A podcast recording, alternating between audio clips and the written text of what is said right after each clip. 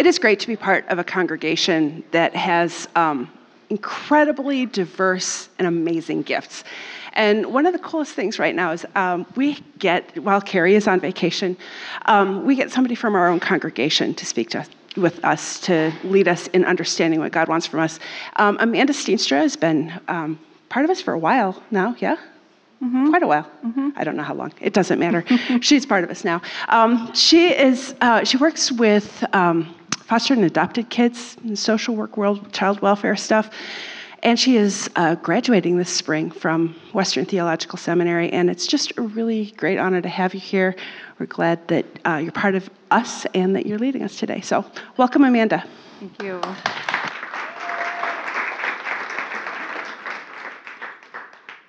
Thank you. It's good to be with you all this morning. Hopefully I can find my notes. Um, a quick plug for life skills. I will be in the doing childcare this Tuesday, so if you want to hang out, I'd love to hang out with you. Uh, the more the merrier, probably, so we don't get outnumbered, and you know how that can go. So that'd be awesome to see you there. Um, it's good to be with you. Uh, when Carrie mentioned that I'm mildly excited, that was pretty accurate. Uh, I love to be in this place, and I love to worship and gather with you all. But usually I'm a little more comfortable, you know, at a back table, maybe the front row. Um, but I didn't want my nerves to, to stop me from sharing with you uh, the ways that God has shown his faithfulness and love to me throughout my life. So I'm, I, it's good to be here with you. And as my kids will often will testify if you ask them, I've been preaching at our kitchen table for years. So I might as well spread that love to y'all here. So last week, uh, Carrie had shared with us that the gospel, the good news of Jesus Christ, it's a little different for each of us. Uh, that even in the New Testament, we have four different accounts of Jesus' life, all with various emphasis and details. And when the Bible was canonized, when it was brought together as we have it now, instead of just summarizing all the stories and kind of cleaning it up and um, clearing up what seems like sometimes some contradictions between the the different stories, they were left separate and distinct uh, for a reason, it seems. So as the good news of God's rescue mission, of God's unconditional love for the whole world spread, the book of Acts and the letters of the churches were also recorded. And then over the centuries, we continue to have people testify to the good news of God in their lives. We have this through stories and poetry. We have this in art and in music. And there seems to be something really important about these various voices sharing what it means that God became flesh and dwelt among us and continues to be Emmanuel, God with us. Maybe there's just too much going on here to wrap it all up into one story and one viewpoint. So even as we came to the table last week, we were reminded that each have our own story of how the love of God is renewing us and restoring us, and in many ways has brought us from death to life. So today I would like to share with you a part of my own story of the good news of Jesus Christ in my own life. And I'd like to begin with the words of the late poet and prophet Mary Oliver. Someone I loved once gave me a box full of darkness. It took me years to understand that this too was a gift. I was born and raised in a small border town of Sarnia, Ontario, Canada. My parents were first-generation Dutch Canadians. Their parents, my grandparents, had immigrated to Canada after the devastation of World War Two. And like, and like most immigrants, given the opportunity of a new start and a new life, they worked hard to earn a living, to support their families. They worked with their local community to build a church and a Christian school. My parents were high school sweethearts, marrying in their later teens, starting a family in their early twenties, and everything seemed to be in place for a really good and productive life together. But by the time I was born, my dad was deep in the throes of addiction, in and out of rehab with no end in sight. And addiction is really insidious. It sucks up your hopes, it sucks up your dreams, your best intentions, down one long and really unforgiving path. It continually makes false promises of relief, of a full life, But in its cruel irony, it does the exact opposite. It can push out all that really matters, including relationships, meaningful work, deep connection and reliance on a good and loving God. For my dad, it took over absolutely everything. He lost his license, his job, and eventually his marriage. And I lost a father. His, his visits with us when we were little were infrequent, and they eventually just stopped altogether. And this painful experience even drove my mom into a deep depression, which led into her own battle with addiction, until she eventually sought help in God and in a twelve-step program. And thankfully, she's been in recovery for decades now. These chaotic and painful early years, however, shaped me deeply. Early childhood trauma has a way of doing that. You learn to be hypervigilant, which is you're kind of always aware of your environment, you're really ready to respond, and very self-reliant in order to stay safe. You carry lots and lots of shame. What your parents had done, it feels like it's a part of you, and it makes you question your own value and your own sense of worth. And since my caregivers were often absent either physically or emotionally in the earliest years of my life, I quickly learned to take care of myself and to only really trust myself. This helped me get through those years, but it was really no way to truly live. It can take away your ability to relax, to be creative, to live in healthy, interdependent community with others. God, however, did not leave my side. From as early as I can remember, I felt the loving presence of a good God, even though my circumstances sometimes begged me to question this very reality. But I can remember, even when I was very young, having a sense that this is not the end of the story, that I was not alone.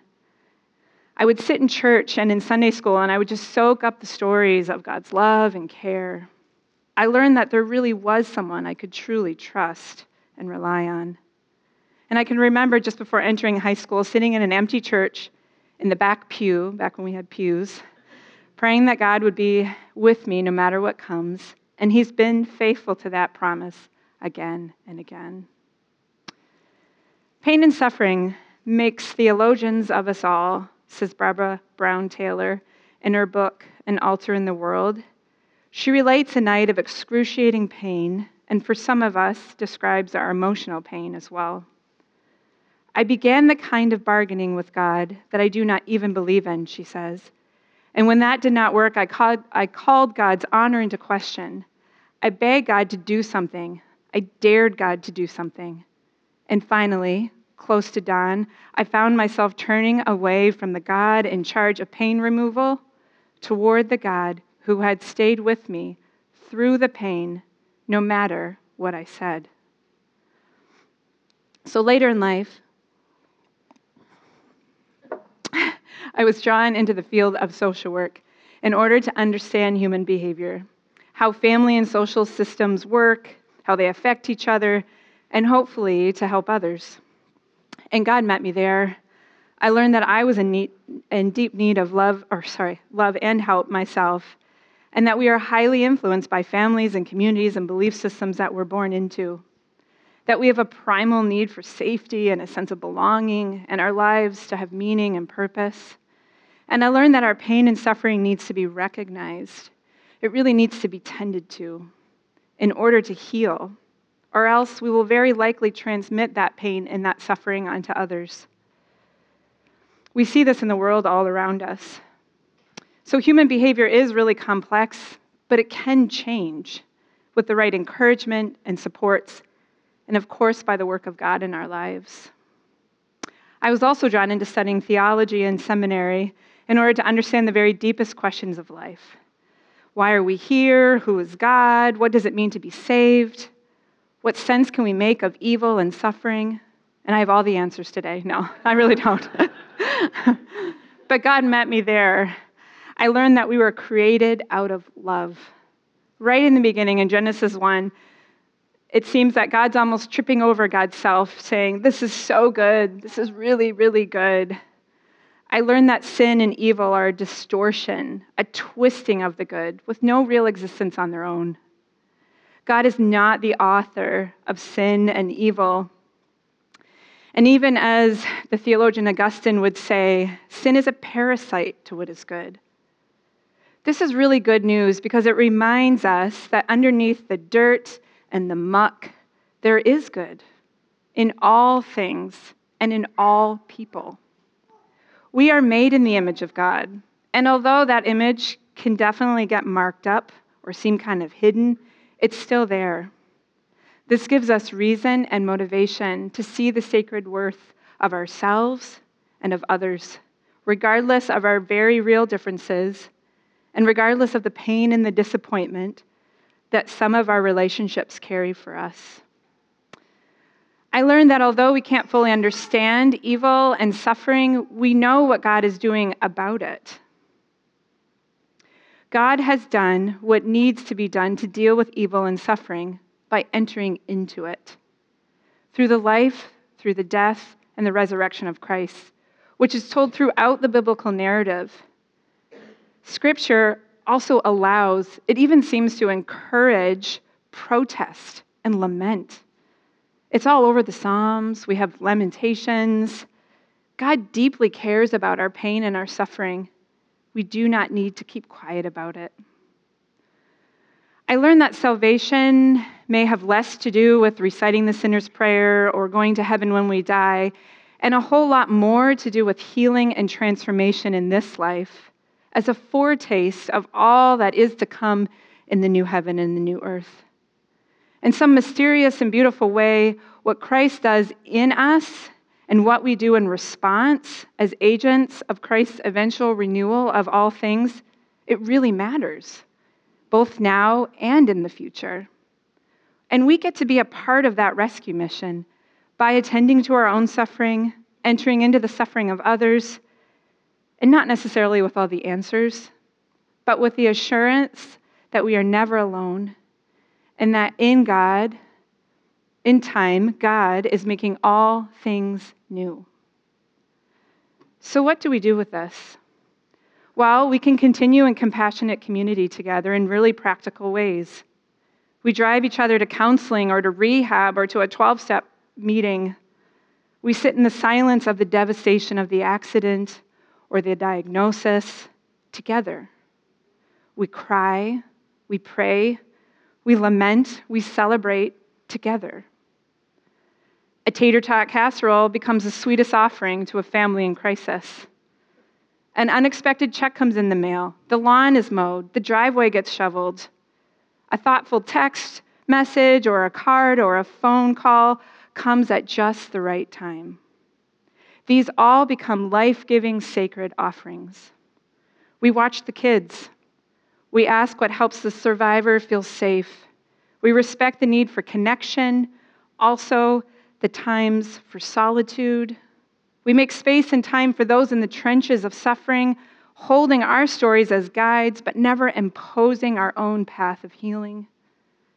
We promote each other's wellness by respecting boundaries and practicing our own self-care, making room for the intentional time needed to really tend to our interior life with God.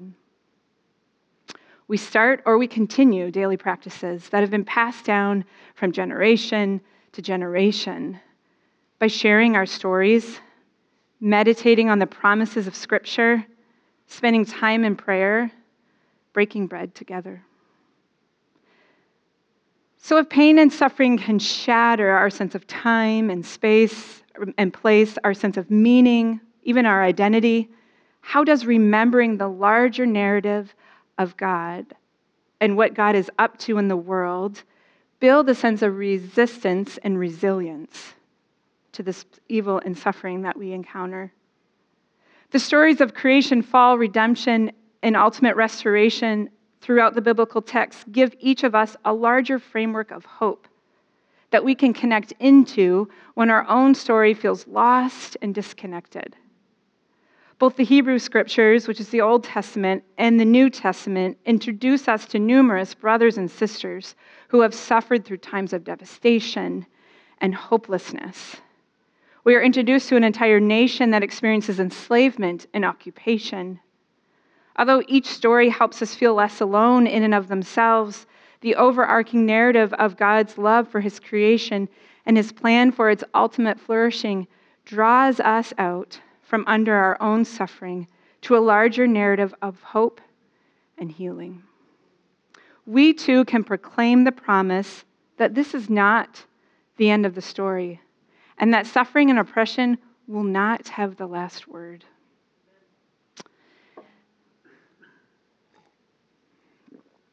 In Revelation twenty-one, we read of one such promise.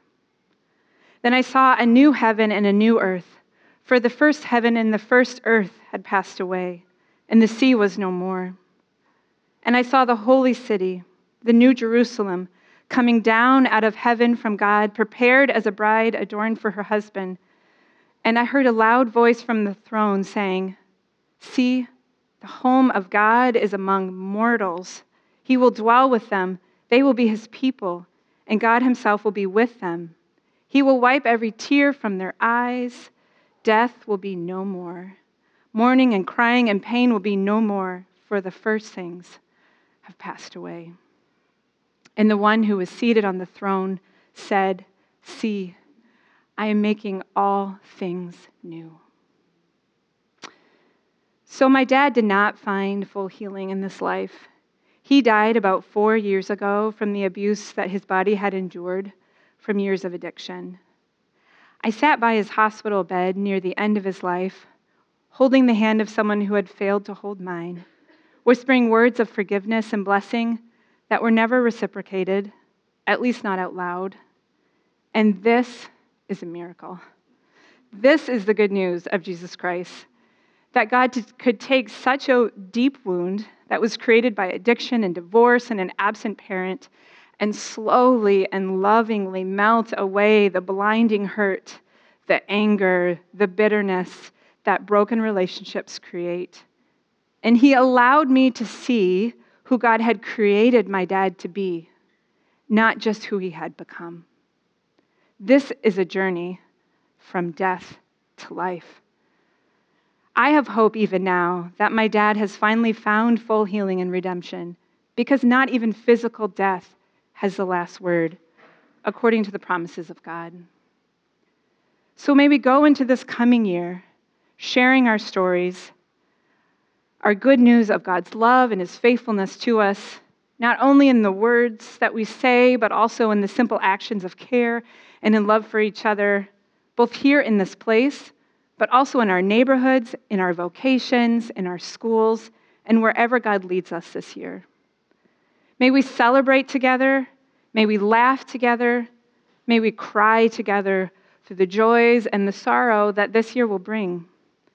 But may we be assured of God's promise that there is always hope, that even death cannot erase, and that he is truly making all things new. And we praise God for that. So let's pray together. Good and loving God, we thank you for all the ways you have carried us and you love us, even when the pain and suffering can make us lose sight of you and your continued faithfulness to us. May we feel your presence not only in the goodness and the joy of life, but especially in our darkest moments. Help us as a community to be the hands and feet of Jesus together, to be the light in the darkness in both profound and simple practical ways. May this come out of the fullness of love and grace that you continu- continually offer us, if only we will receive it. Help us to trust you, to rely on you, with arms that are open wide to all that you promise and provide. And may we walk through this coming year with the assurance of your love for us, never hustling for our God-given worthiness, remembering that we have been created in goodness, that the sin that sometimes ensnares us can never erase this truth, and that there are always opportunities to grow and to change as your Spirit dwells in us and among us. Thank you that we can count on your continued faithfulness to us now and always, and that even death does not have the last word, because you have promised us that you are making all things new, both now and in the fullness of life to come. In the name of Jesus Christ, we pray all these things. Amen.